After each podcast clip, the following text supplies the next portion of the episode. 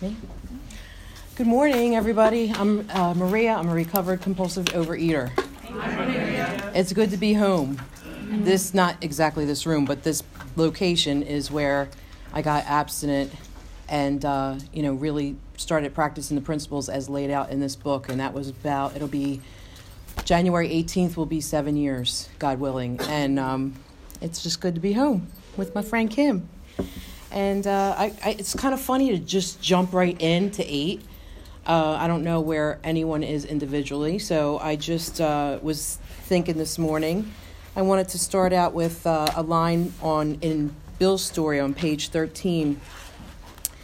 He says, um, My friend promised when these things were done, I would enter upon a new relationship with my Creator. What are these things that he's talking about? These things are steps 1 through 11. And now I am entering the world of the Spirit in step 12. It's to me almost like I'm just at ground zero. There's no graduation. It just gets me in the door to the spiritual world. He says uh, that I would have the elements of a way of living which answered all my problems. So now, not just my food problem is going to be uh, handled by God, but all my problems. And this element of, of a new way of living is the step work. You know, as I'm practicing, I'm learning how to do these things the first time with my sponsor, and then the rest of my life I practice, you know. Uh, belief in a power of God plus enough willingness, honesty, and humility to establish these this practice and maintain the new order of things. This new order of things is this new way of living, this psychic change, this new way of of uh, of experiencing my emotions, my thoughts, my feelings. It's, it's just amazing. It says, uh, Bill reminds me, it's simple. This process is simple. It's not that it's hard, it's just that it's new. So it feels super uncomfortable. I don't like what I have to do because it's it's everything against what my default position is, which is selfishness. Um, but he says a price had to be paid, right? And I don't know about you. When I first came in here, I thought a food plan must be gotten, weight must be lost, and I didn't know what I was really in for. You know, this price has to be paid. It meant destruction of self centeredness. So now my sponsor likes to remind me fight the right enemy. It's not the world around you. It's not. It's not food. It's not alcohol. I have a lot of a lot of symptoms. But, you know, destruction of self centeredness is really what I'm here for, and it's a daily dying of self for me. Um, I must turn in all things to the Father of light who presides over us all. All things, right? So um, that kind of like will, will kind of remind me of the work that I've been doing in one through three, where, you know, I'm powerless. By default, I must be, need power. And step three is the decision to go find that power in the beginning. So I'm going to learn this new skill set. And the skill set is four through nine, which brings us up to date with a moral inventory. I need to know the causes and conditions of what what makes me want to eat, you know, my thinking, my emotions, uh, my attitudes, and I find that out. I share it with another woman in five. Six and seven is my powerlessness every day over my own character defects. It's never over. It's constant, you know, constantly be showing who I am and, and asking for the willingness to, to change me. Uh, sometimes six and seven just simply looks like help, help me. Um, I'm willing to change. And uh, that brings us to eight. Do you want to talk in a little bit? Okay. So we're going to go into into action because this program is all about action. You know, I was I was at my home my old home group the other night, uh, and my sponsor was talking about the pain, the absolute pain of sitting in step one without taking the following actions of two through twelve. To just sit in twelve, knowing that you're powerless, and to not do anything about it. You know, uh, for me, I needed to find those those m- women and men that were happy, joyous, and free. They had something. They had some kind of energy that I wanted, and I wanted whatever they had. And I was so pummeled by by food and other substances that I would have done anything that they told me to do. And um, I trusted them also. I was in a, I was in a place where I knew what I was doing years before I re- relapsed. It wasn't working. So this had to be different this time. You know, my, my, my program had to look differently. So, um, you know, here I am. I need a sponsor, I need a guide. I need somebody that's going to be able to show me, light the, the way on the little path of recovery that I'm on so that it's simple. I don't have to reinvent the wheel. And it's so funny how oftentimes that's exactly what I think I want to do. you know, I will come up with my own ideas and ways of doing things and I don't have to do that. Just surrender to the process and somebody that you trust in the program to take you through this stuff. So, 8 and 9 on page 76 says, um, We have a list of persons we have harmed and to whom we are willing to make amends. We made it when we took inventory. We subjected ourselves to a drastic self appraisal. Now we go out to our fellows and repair the damage done in the past. We attempt to sweep away the debris which has accumulated out of our effort to live on self will and run the show ourselves. That's a reminder of what I'm here for, also. It's not a food plan, it's not about getting down to my goal weight. You know, this is really what I'm after here. I've got debris. It accumulated out of my effort, my will, Maria power, right? To run this show myself. And I'm out of that I'm out of that um, that profession now. You know, that third step prayer every morning kind of grounds me in your will, thy will, not mine be done. And it gives me my um, eighth step prayer, which is if I haven't had the willingness to do this, I ask until it comes. Anytime you see the word ask in the big book, circle it because it's a prayer. So there's my eighth step prayer. I'm going to ask for the willingness to do these things. And um, the book is really interesting. I love going through this with somebody because there are no loopholes. I can't really find any loopholes in this in this book. Um, when I am sifting through that fourth step with a sponsee, and we're running through all those character defects that we found in there and the harms that those then uh, caused other people, uh, it's kind of gives me a timeline, which is really do this as soon as possible. Uh, it gives me some warnings if I don't do these things, and it gives me some promises, things that will happen if I when I do do these things. So it's real clear. But there's you know different kinds of uh, amends, many different. They, it says they take innumerable forms, and um, also what I like about this chapter is it gives me the posturing that I'm supposed to practice when I'm doing these amends. And I sometimes need to pray for these because it doesn't come easy for me to be helpful and forgiving, to not criticize or argue. Um, these are these are definitely it's it's posturing that I calm, frank, open. Um, sometimes I like to pro- produce confusion and amends, talk too much. You know, I was taught it's really simple. Very, very simple. On 79, it says, I admit my, fault, my faults and I ask for forgiveness. And I'm not owed forgiveness in step nine. I am not owed any forgiveness in step nine. But, um, you know, in step eight, I'm asking for the willingness, and I think the willingness comes from me and the women that I've and men that I've worked with, in that if you can take this eighth eighth step with a fine tooth comb and go through these paragraphs and find out do I owe an amends here? Have I done this harm in this capacity to someone?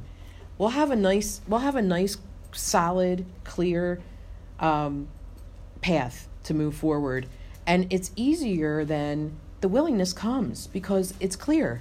I really wasn't. I think the book says in in four or five that I'm going to swallow big chunks of truth about myself. This is where I swallowed big chunks of truth about mm-hmm. myself sifting through there and seeing those harms, you know, and not beating myself up over them because if I had known better, I would have done better. So there's a lot of forgiveness work in, in four through nine. And I think this is where I start forgiving myself and um, I can forgive God. And I don't, I don't mean just God because I don't know if I'm ever mad at God, but I'm mad at God's reality, capital R reality.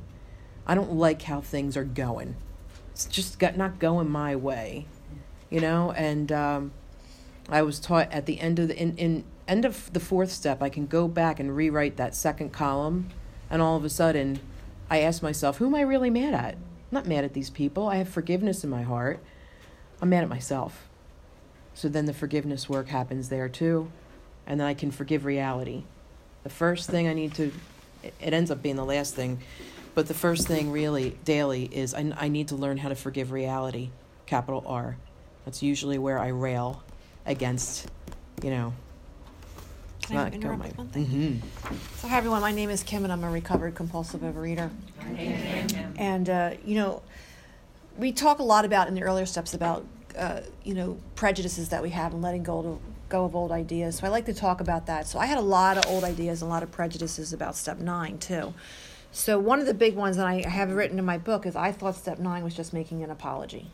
And I have to tell you, I'm very good at saying I'm sorry. I can knock into a chair and say I'm sorry. Like I, that's not an issue. Um, so I wrote down the definitions for apology and amends because we're making an amends.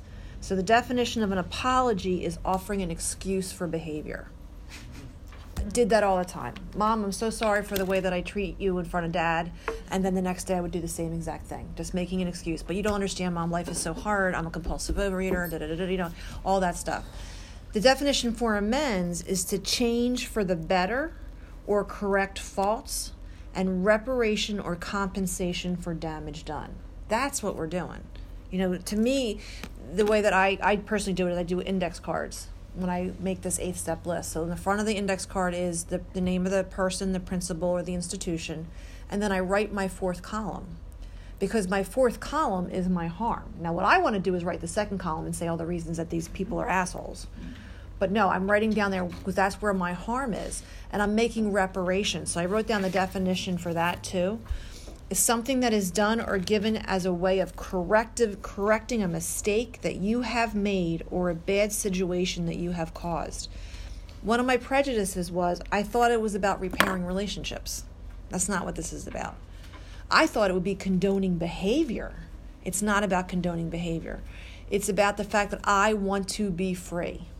The way that I think, I mean, I grew up in Mount Laurel, I live in Mount Holly the way that I say it is that I want to be able to work anywhere in Burlington County without worrying about running into somebody. That to me is freedom. So those, those are just something that I always like to talk about in the beginning is, is what is the purpose of this? The purpose is freedom. The purpose isn't forgiveness, making people like me again. The purpose isn't that I want to get my way and be able to manipulate people. And it's not even about me, quote unquote, feeling better. It's about freedom. And that's why I think the instructions being so simple about how we approach this is so different than what I thought it was um, before OA and even in OA when I was thinking I had to repair relationships in step nine. That's what that's not what this is about. Mm-hmm. So, yeah. So um, Kim Kim definitely brought up the index card was really helpful for me because I am a producer of confusion naturally. If I'm a little feared up, I'm a little nervous, I'm not quite with this calm, frank, open posturing, uh, you know, I'm, I'm a little all over the place. Those index cards for me kept me in my lane. It kept me, you know, focused on what I was going to actually make these amends for. And, you know, um, they do take innumerable forms. Uh, restitution is absolutely on page 78. We're going to talk about financial restitution, right? At this point, I, we, I usually ask sponsees, can you get your hands on a credit report? What's your, what's your financial situation like? I had been so blind in food addiction and other substances that my money was the first thing that really got messed up. I mean, um, ugh, so it says uh, most alcoholics owe money. We do not dodge our creditors. So the ver- very first thing I'm going to do is put my head in the sand and pretend it's not there, right? I can't dodge it anymore. I've got to be aware and and just how bad is the situation. I'm ready. I'm ready. God, show it to me. The thing about this paragraph that's so beautiful is um, one of the warnings here. It says our drinking has made us slow to pay, right? But at, right after that says, we must lose our fear of creditors, no matter how far we have to go, for we're liable to drink if we are afraid to face them. It's not that I'm afraid that what's going to take me out is the fear of not paying them back. Because I think I should have all this big lump of sum of money before I go to someone, mm. right? I'm never, it's probably never going to happen the fear of the creditor is what I have to avoid. I have to ask God to help me with that. I've got a fear prayer for that. And I have to lose my fear of the creditor no matter how far I go. So it's not really the fear of what I owe or facing that, it's the fear of the creditor. Once I face the creditor, I can stop running. It's all out in the open. They know I owe them money. I owe, I know they owe, I owe them money, and then there are reparations that need to be made and and contracts that can be made, deals that can be made. You know, you let them be the lead negotiator, of course, and then you follow through. In my addiction, I it, it had tentacles. It really reached every aspect of my life and financial aspect was the largest mess that I had to repair. So bad that I don't think I could have ever done it. And I was under great sponsorship. My sponsor said, "What are you asking me for? Why don't you ask God?" And I he trained me, kicked me back into play. You know, he didn't have to tell me how I was going to make my amends financially. Go to God in prayer and meditation, be patient and wait something will expose itself. And that's exactly what happened for me. And it's an ongoing amends for me. I feel like I've taken so much out of this world monetarily, um, physically, the material stuff. Money, property, and prestige is something that is just part of my makeup. You know, I've got to drive for that. So I, I have a continuing amends. I don't know if it'll ever end. I think it's just something that I will always be doing because I will never be able to pay that back. So I pay it back in different other different areas that God led opened up. It, it was divine choreography for me. The next one is criminal offenses. I've had some sponsees. Um, I had my own my own criminal offense that uh, I was trying to buy a property. I wasn't able to buy because I had a really old from eight when I was 18 years old um, issue that came up and it just happened that I had a sponsor, a sponsor at the time who was an attorney. and she helped me clean that. We expunged this little, you know, simple 18 year old, you know, offense. And that was cleaned up too. It was amazing. But I do have sponsees that have big things, big things. And this, this criminal offense area is um, it, it's really sticky. It takes a lot of prayer and meditation. It takes a lot of good sponsor guide, guidance and talking to other people that have been there. But, um, you know, the one thing that it says is uh, reminding ourselves that we have decided to go to any lengths to find a spiritual experience. And this is the first ninth step prayer. We ask that we be given strength and direction to do the right thing, no matter what the personal consequences may be. I may lose my position, my standing in the in the community, or my family, or my reputation, or face jail. But I am willing. We have to be. We must not shrink at anything again, this is self abandonment. It's not self help. And, uh, you know, I need to stand before God, you know, with a clear conscience and um, make these reparations. The, the next one is third party involvement. If somebody else is going to be, you know, affected, uh, I, there's a very, very specific way of handling that. And um, the step on the wall says we may direct amends to such people wherever possible, except when to do so would injure them or others. So I'm not going to be the hasty fool that goes out making uh, amends to people when other people are going to be hurt. And there's very specific directions for that on page 80. It tells me that um, before taking drastic action, which might implicate other people, I have to secure their consent. If I, first step, obtain permission have consulted with others, a sponsor or other people that might have this experience, ask God to help, and the drastic step is indicated that yes, you should do this amends, then we must not shrink. It's really so simple and clear, right? But um, you know, I think I think this step really requires a lot of patience on on our part, and I'm not really good at that. I want everything to be done now. Let me clean it up now. I can't clean it up now, so now I'm not going to do anything at all you know, and um, that all or nothing thinking is fame. I'm famous for that, you know, with my alcoholic thinking. And um, do you want to add anything for those? I just wanted to give some examples of my own. So if you want okay. to finish up, though. Go ahead. Okay. So, you know, we in, in the fourth step, we often talk about people, institution, and principles. So I, I always like to give a couple examples um, of that. So one of the ones that confused me with you know injuring them or others is I was very passive aggressive you know, and I talked a lot about people behind their backs, and I didn't think it was appropriate to go up to someone and tell them I thought they were a bitch the last three years and talked about them, not not not the best amends. So I always use my um, my friend uh, Karen, and and I, I, what it was is me and this guy De- Dennis dated for a little while. We broke up, and we were all in the same like social circle, and he met Karen, and we all hated her. We just talked behind her back for a variety of reasons. So when I looked at where my my where was I being selfish, dishonest, self-seeking, and frightened, what I saw was, even though I didn't want to date Dennis anymore, I really was was jealous that he found someone so quickly and I was still single, and because of that, I was lashing out. So I had to look at where the harm was. So the number one harm was with the people that I was gossiping with. So the next time that her name came up, which didn't take long, um, I told them my fourth column that I, that I was realizing now that it just what I said to you that it was it was jealousy and then you know that I w- it wasn't fair to Karen and I wasn't going to talk about her anymore.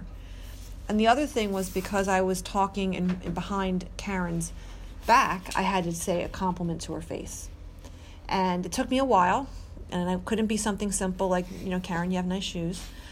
And this this this um, peace came over me, and I went up to her, her and said, "Can I have a sip of your water?" Yes. Ooh, swallowed the wrong way. Thank you. And I said, Karen, I want to thank you for how happy you make my friend. I've never seen Dennis as happy as he is with you, and it was true. And they're married now and have kids, and we have a great relationship. She still drives me nuts. but you know what? She's she's Dennis's wife, not my friend. You know what I mean? Like I, I think everyone should, should be about me. Um, another one institution. I'm Catholic, so of course, what do we do? We go to confession. so I went to um, my old church, Our Good Counsel in Morristown, and I went in there and I explained to the priest that I hadn't been to confession in like a million years, and this is what I, you know, what I was doing with a twelve step program, and he started blubbering like a freaking idiot. And I'm like, what is he saying? And all of a sudden, for those who aren't Catholic, you don't see the priest. There's like a, a, a shroud between you. And all of a sudden, I realized it was my grade school principal.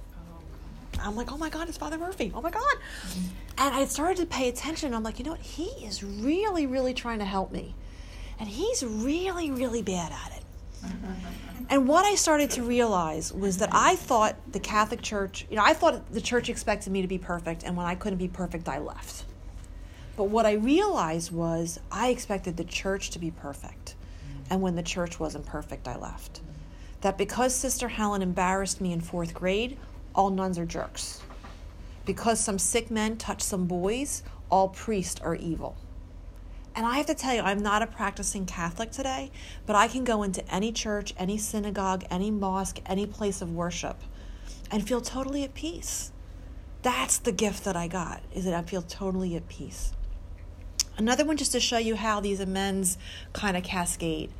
And this was a, this was an amends that um, prior to doing the big book, I would go to a ninth step meeting in uh, in OA, and this would come up, and I would go to someone and say, "I think I need to make an amends about this." Like, oh, you don't need to make an amends. And then the next time I go to a ninth step meeting, I'd say, "Oh, I think something has to be done here," and I'm like, oh, "No, you don't have to do anything with that." So what it was was I worked at a 7-Eleven in college, and I was a pretty naive kid. And um, so looking back at it now, I realized the guy that the franchise owner was a real thief, and he had so many scams going.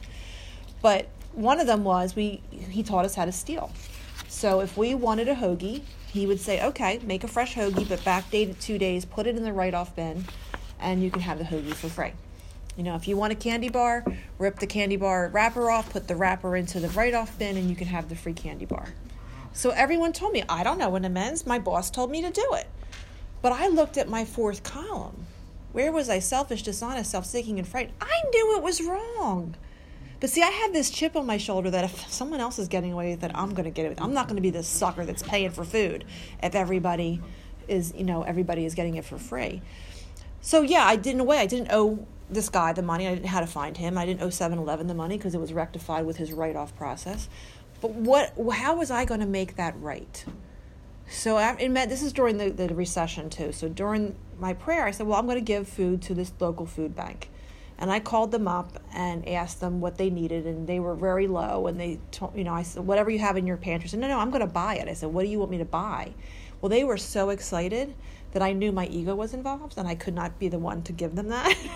so I actually bought a bunch of food, had my father deliver it to the to the bank, but I also knew I needed to feel it a little bit more. So after prayer, I decided I wasn't going to go out for six weeks. I was going. To, it was going to be a reminder to me. I mean, go out to eat, so that it was a reminder to me of what what I, um, you know, what I took out of the universe from all the babysitting jobs, everything that I had done. You know, when someone says, "Oh, you can have whatever you want," that is a dangerous thing to tell a compulsive overeater. Um, so after I had I had done that, I started to feel, you know, asking God like, how can I still give back to this to this universe? And it was in June, I remember, and um, I live in Mount Holly, so it's, it's a lot of uh, it's very economically diverse. Let's put it that way.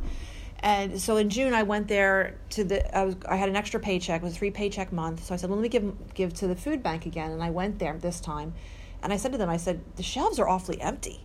I said, is this normal? And she's like, well, yeah, but this is a really scary time of the year. And I'm like, what do you mean? And she's like, well, 70% of the kids in Mount Holly are on a free lunch program. And with school coming out, parents are scared because that they depend on that that lunch from school. These kids aren't going to be eating. And I'm like, oh my God.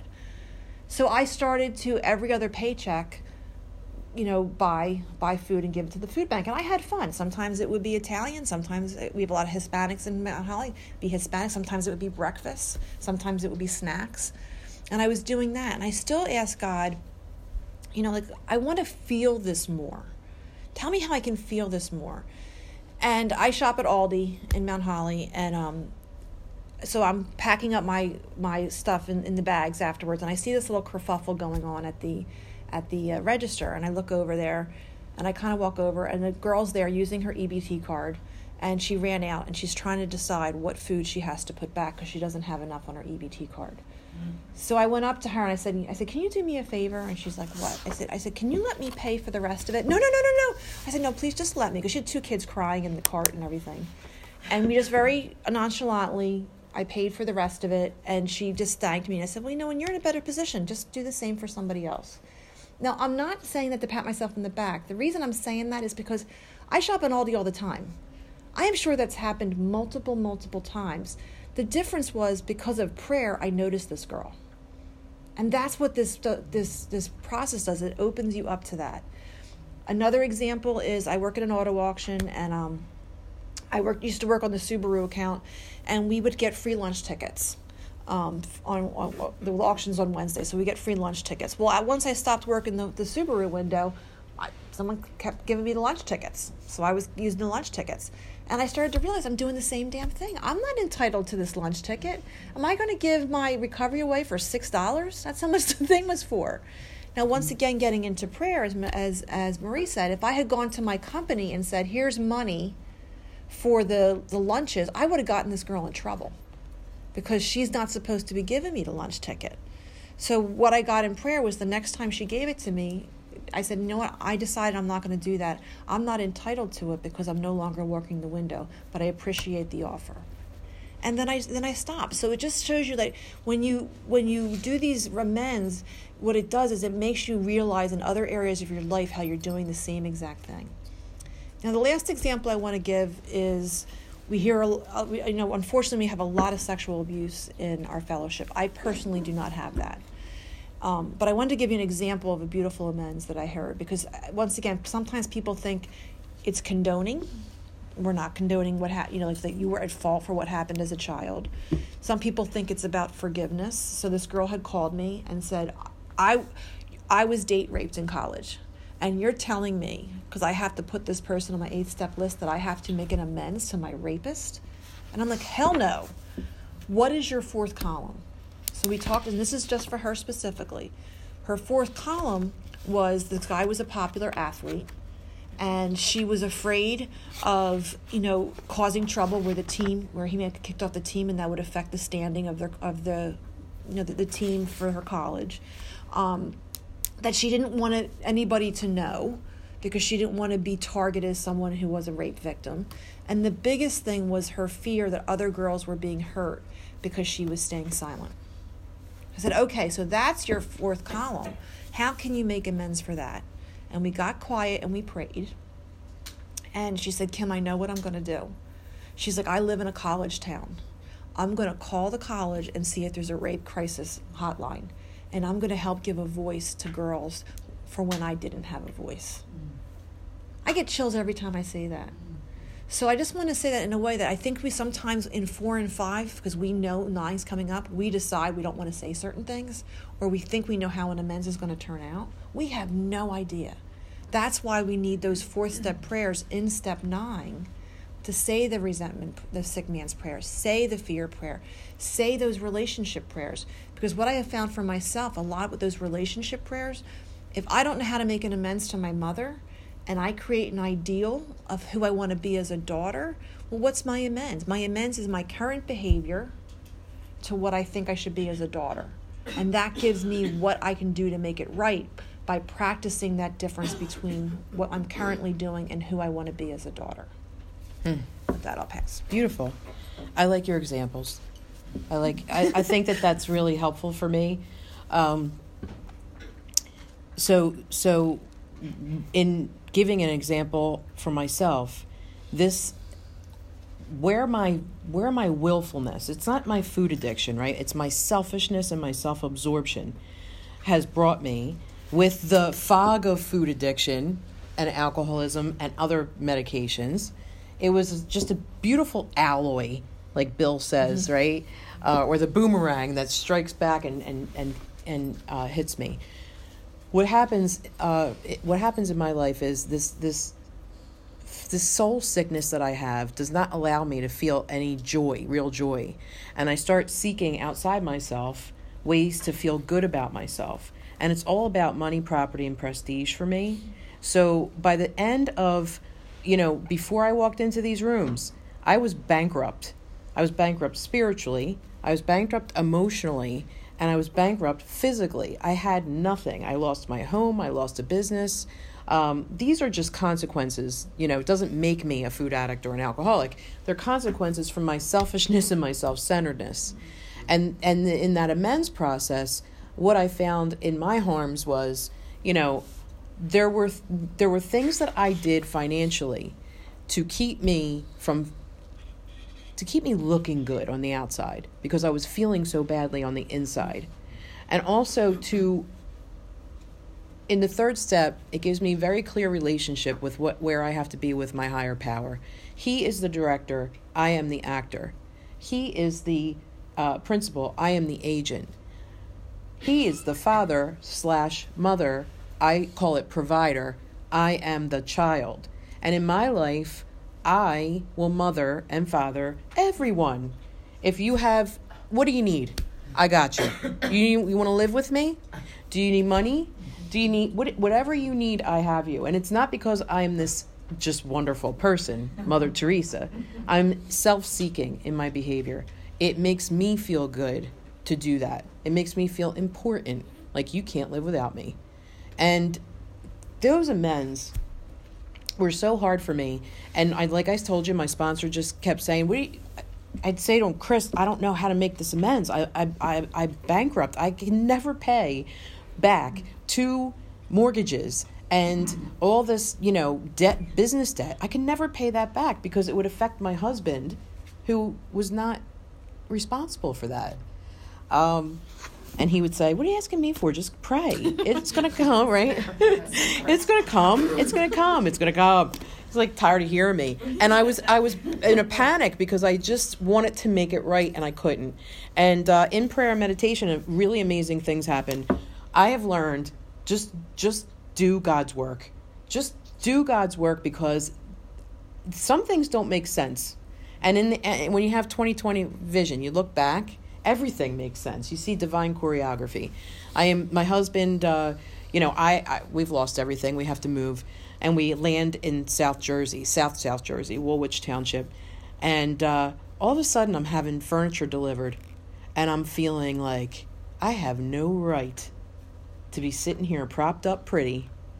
Like I just escaped disaster. And here I am, safe, protected, and I've got furniture to live being delivered and I feel guilt, right? And there's something that's nudging me and I go, I want to call and see what my parish is. I am not a Catholic, a practicing Catholic either, but you can't take the Catholic out of the yeah. girl, right? and um, in this in this recovery, I am I am studying Saint Francis. I love everything about Saint Francis, and more importantly, Saint Clare is the sister nun to Saint Francis, and she's all about, she started an order called the Poor Sisters, and she's about she's the original re- reduce, reuse, recycle. And that's all that's me right? This is the new spiritually awakened maria. I am just not taking anything out of the universe at all anymore. I'm just totally gun shy and changed. I'm changed. So i call the parish. I'm like wonder what my parish is. And i call and don't you know it's st clare of assisi. And i am just like wow that's kind of cool that it's st Clare of Assisi and i'm getting a god wink and i call i send an email I just moved to the area. I would love to be of service to your parish. Please let me know what, how I can be helpful. I don't hear anything. And I'm just doing what my sponsor says. Just keep on working with women. Just keep on working with women. Don't take the focus off yourself. Don't pay attention to yourself. Leave yourself alone and go work with women. And that's what I'm doing. And I'm praying and I'm meditating and I'm trying to figure out. I don't have to figure out anything. I'm just trying to be patient. And uh, my son went into the Air Force. And he's my only son. I'm Italian. I don't know if that has anything to do with it, but I'm missing my kid. I just think this is like this devastation. And the day after he left for basic training, I got a call from the church asking me if I was interested in helping with their food pantry. I mean, not only was it a food pantry, mm-hmm. it was through St. Vincent de Paul where you would go to homes and you would be able to sit with people that cannot pay their bills because they're having a hard time making ends meet mm-hmm. and I could give them resources. Call this number. Call here's your gas and electric bill. That'll be paid for you in this way. Here's how you get food. Here this is just unbelievable an unbelievable experience for me that happened to me. I could never have fabricated that. Never in a million years. I gambled my money, my my family security. When I think about all that, and I didn't have, I, I don't have guilt over that because I didn't have a fighting chance. I'm a food addict alcoholic who has no selfish and self-centered to the core. I I needed to have a spiritual awakening and this is just how it manifested in me. It doesn't happen like that for everyone, but it is so rich and I continue. Now now I have to move. My husband gets a job. This job's amazing. I don't have to work, right? That is uh, that's not wasted on me, by the way. But here I am in a new place, right? And I'm still listening to my sponsor. You need to find a home group. You need to find women. You need to focus on other people because for me to be in a new area, I'm in Virginia. I know no one. I know I, I know nothing. I don't even know where I'm going. My GPS is on at all times, you know? I mean, talk about having faith. And um, this amends still needs to be made. And I see trucks everywhere. Loudoun, Hunger Relief. Loudoun, Hunger Relief. And I'm like, oh, it's not really related to a church. I don't know why I had a fixed idea about that because that's how I entered in the last time. And finally, I just sent them an email. The woman calls me and she says, um, Oh my God, you're here. And I said, Of course I'm here. And she said, um, I'm so happy that you're here. We have 300 people waiting to get in here, but when I call them, they don't show up. So I got this coveted position at the food bank in Loudoun County so I can continue. And let me tell you, this is not an easy gig for me. I went there, I had a realization a couple weeks ago. I went there thinking, this is so wonderful. I'm just going to feed the world. oh my gosh. So they're going to be so humble and they're going to be so grateful. this is not my experience. God is teaching me patience, tolerance, kindness, and love with the most impatient, intolerant, unkind, unloving people because they're in pain. They're in pain. There's mentally ill people there's there's uh, you know there's nothing like being abused by mentally ill people. I've never experienced it before, and I'm I, and here I am, here I am. I'm going because this is what I, I'm just turned over. I am I am God's daughter, and He's got work for me to do. But you know, you think that these events are going to make you feel better. They don't always make me feel better. They don't always make because I'm still selfish to the core, right? I've got agendas. I've got totally clear ideas about how people are going to act in the world, right? Here I am directing again. But um, my hardest amends to make for me was to my husband. And I'll tell you why. I did not have any clue as to how I was going to stop doing the shit that I was doing to him. You know, I had no idea. And you know why? My sponsor said, You're powerless. You're right. You're still going to be an asshole. You're still going to do that. You're still going to, you know, just be insensitive and inconsiderate. And that, the one thing my sponsor has given me is the permission to be human. This is not about perfection. It's just about me doing doing the best that I can with what I've given and turning over self-abandonment. And I've got this beautiful 8 and 9 to clean it up if I need to clean it up. You know? But um, what Kim said is 100%. If I'm having a personal relationship problem, I can find my issue directly in my sex conduct inventory. And sometimes people change, uh, situations change. My son went into the Air Force. He is a new person. He is an adult. He's trying to adult, you know? so I'm the mother of an almost adult.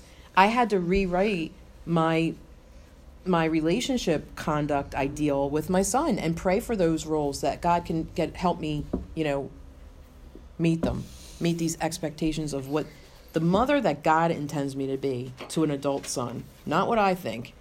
Um, the wife that God intends me to be with my husband, because this is a new role for me. I've always worked. You didn't have to do anything for me. I was super self sufficient. And now I am in this, this is another amends. I judged women that stayed home horrendously, horrendously, like they had no worth because of my fixed ideas about what a woman should be. You know, you'll never catch me cleaning, cooking, taking dry cleaning. I do that with pleasure today. pleasure. Oh my gosh, it's a pleasure for me to do this for my husband. Who would have thought? That's a psychic change. That didn't happen. I couldn't do that on my own. It happened to me. But those revisiting your your relationship conduct. uh, Every time I'm on the phone with Kim doing a ten step, and I'm having a relationship problem, you know, we remind each other all the time, right? What's what's that? What's are you? What's your ideals like? Did you revisit those lately? Maybe it's time to revisit those. Call me back. Tell me what you get, and and then we pray. You know, we pray because everything leads back to I'm powerless over this stuff. I really, truly am. But this, um, you know, talking about nine, the hardest part for me with my husband was how do I not do these things, right? So, one of the things that I saw in my fourth column was almost like an invisibility for him. Like, I, you know, he can walk in the door and I am on the phone with sponsees, and that's more important, mm-hmm. right? Dinner's not made. I'm doing step work constantly with women, right? It's all real noble, right? But I'm not taking care of my home. I'm not taking care of the person that's that means the most to me. So what does that look like for me? I had I find out all these things in that in how I'm selfish, inconsiderate. It tells you on 82. It says the alcoholic is like a tornado, roaring my way through the lives of others, drunk or sober. In the food, or I do more damage when I'm sober. Honest to God, because when I'm in the food or or you know the other things that I use. I'm unconscious. I don't. I'm. I don't know. I'm not really getting in a lot of. Uh, I'm not really a tornado. I'm more like a blob. Blob. Hearts are broken, sweet relationships are dead, affections are have been uprooted. Selfish and inconsiderate habits kept the home in t- turmoil, and that's what I'm looking for in my fourth step in that sex conduct inventory. How have I been selfish and inconsiderate? So some of the things that I've found, the ways that I was selfish and inconsiderate, may seem subtle, but they're everything to him. I wasn't giving my husband, you know, uh, home court advantage.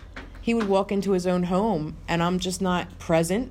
Um, he's not important. He's not feeling like he's even a part of anything. I'm making decisions sober. So I had to take all those things. I made a list and then I turned them around and asked God to help me. When I am with a sponsee, I do, or even if I'm home, I don't pick up the phone or I make sure I'm off the phone. My husband's like clockwork. He comes in at 5.30. He's so predictable. I make sure 5 o'clock, I'm done. It's time to start doing another prayer meditation, shifting gears for the next half of the day, and and being this wife that God intends me to be? You know, am I a friend? Do, do I ask him how his day is? It's a, it's it becomes a habit then, and then I want to do it more because it feels good. It feels it's not so self absorbed. Uh, the worst thing I can do is think about me. Um, so then we have our second nine step prayer. And this is about family, right? This long period of reconstruction is ahead. I must take the lead.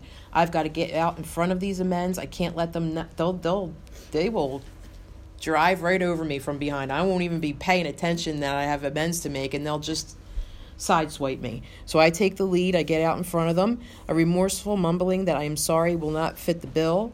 I ought to sit down with the family and frankly analyze the past as we now see it. I now see it differently. I don't think of myself as a um, as a doormat when I am being a wife. You know, and by the way, what's wrong with being a doormat? You know, some of our greatest religious leaders were doormats, right? I mean, it's different kind of mindset now. So being very careful not to cri- oh yeah, being very careful not to criticize them. His defects might be glaring, but chances are my own actions are partly responsible. I'd say that they're wholeheartedly responsible. So I clean house with the family, and every morning I say this prayer. I've got a lot of families, by the way. I've got an AA family, I got an OA family, I've got, you know, my family family. So asking each morning in meditation that my Creator show me, because I don't know the way, I need to be shown the way of patience, tolerance, kindness, and love. Um, it says that the spiritual life is not a theory, we have to live it, which means to me, there's always action to take. I can't be sitting thinking from a spiritual mountaintop, reading spiritual books, you know, absorbing myself in, you know, all kinds of ridiculousness that that is helping me grow, but it's not really. I'm not with my fellows. I've got to live this this making demonstration it's called some people in the program call it a living amends, and my sponsors like, that's assuming that you can go out and live differently. You know, you there's no finding balance. My my job is to be in harmony. So, you know, it's constantly um, turning myself over to that. And um, can I talk to li- living amends? Absolutely. Okay, so I'm the kind of gal I'm always looking for the loophole. I'm looking for that loophole. And living amends is not in the big book at all. So what I thought living amends was, I don't want to embarrass myself and like tell you what I did wrong, but I'm just going to be a good person from now on, and then that's that's good enough. Mm-hmm. And that's kind of what this guy in the tornado is saying. Don't know what, don't see what the matter's wrong. Here, my the wind stopped blowing. You know, just going to ignore all the tornado. I'm just going to try to, to act like nothing's going on. Mm-hmm. And also, too, yes, there is a long period of reconstruction ahead. We must take the lead. So I always use this example for myself. I come from a large Irish Catholic family, so we would all get together at Thanksgiving, and I'm towards the younger of my cousins, and they would make fun of me and tease me and make me cry. And I was just so upset and heartbroken. And then we get together at Christmas, and they'd be nice and wonderful for me. And I'm like, why the hell aren't you acknowledging how you treated me in Thanksgiving? How dare you just be nice to me now? Isn't that what a living amends I'm saying? I'm going to treat you like crap for 30 years. I'm not going to acknowledge it. I'm just going to be a good person now. So no, we have to we have to take the lead. We have to say that say what we did wrong. I know for those of you a certain age, Fonzie, I was wrong. That's like the hardest thing to say. And then I, it's going to take a long period. It's along the lines here. Our behavior will convince them more than our words. We must remember that 20 or, 10 or 20 years of drunkenness would make a skeptic out of anyone. I've been in my, my company for 19 years. I've been recovered for nine years. So my boss has basically known me as almost as long in relapse as she has in recovery she still gives me the side eye in meetings once in a mm. while. She's waiting for me to stir that pot. She's waiting for me to be that little gossip, the one who causes trouble. I can't blame her. That's who I was for 10 years under her. So I have to be consistent in my behavior. So living amends doesn't mean you ignore what you did, but every amends is a living amends in the sense that I am saying now who I'm going to be, and I have to do that consistently. The example I often use for, for our area is Superstorm Sandy. You know, what that did to our Jersey Shore was unbelievable. And that was around Halloween. And I remember in January when the Congress was discussing how much money that they were going to give us, and people from Kansas and Texas and California were like, that happened three months ago. Why do you need money now? And it was years, years, and the, and the shore will never be the same. Don't I do that? Oh, I treated you like crap. Just get over it. Don't you know I'm skinny? Aren't you just happy that I lost weight? And that's what we do. So I have to realize that this amends process is an ongoing process, but I need to let people know how I treated them. Think about how that feels for you when someone comes up to you and says, I'm sorry that I hurt you. I want to acknowledge how I treated you poorly and how that makes you feel. And that's what we're doing for somebody else. We're letting them know I was wrong to disrespect you, I was wrong to treat you poorly. That is a powerful, powerful thing to do. The other, the other thing, the other example of oh, one, one more thing too. Mm-hmm. When it says here, this spiritual life is not a theory; we have to live it. And I have written in there, and I remember hearing a speaker say that reading the steps is not doing the steps Agreeing with the steps is not doing the steps. Discussing the steps is not doing the steps. Analyzing the steps isn't doing the steps. Criticizing the steps isn't doing the steps. What we're saying we have to live it is we have to do the steps. And that really hit me because I realized that I was in meetings discussing and criticizing and analyzing the steps for years, wondering why I wasn't getting relief because I wasn't actually doing the steps. I wasn't taking the action specific in this book. Mm-hmm. The other uh, couple of amends that were really important to me were the people that had passed away. Mm. The people that did before I did my fourth step, I could have given you a dissertation on the harms that these people had done me. And all of a sudden, I had this awakening of the daughter that I was to my father, the granddaughter that I was to my grandparents. And how do you do that? I remember sitting um, graveside with my dad and making that amends and did not feeling any freedom. I didn't feel any freedom about that. Um, something happened. I must have heard somebody. My dad, I didn't have any connection to gravesite to, to the gravesite. So when I was um, still living in this area, I took the opportunity and I actually drove to my grandparents' old house where I spent a lot of time with my family, and I parked out front, and that's where I made this amends, and um, it was powerful. I was able to make amends to my grandfather, my grandmother, my father, sitting in my car, in in the childhood, my my childhood, their home, but where I spent my childhood, and um, the amend. I know I got relief because when I think about those people, it's not with anger. Mm. You know, I I spent years of sobriety being still so angry, like crucifying these people that I they were it was never going to make it right. It was never going to be right. And feeling that feeling like, "Oh my god, my biggest regret is it could have been different, but they were the way they were." You know, and uh the beautiful thing about that is when we move forward in this process, my son will never know some of that behavior because it's been relieved in me. I did not have to carry on that pattern of dysfunction and, and brutal abuse, mental abuse. I didn't have to carry that on. He doesn't know any of that. It's almost like generation after generation of generation of behavior stopped with the 12 step recovery in me. That's beautiful. He'll my grandchildren will never know that. That's great. Thank you, God, right? So, um,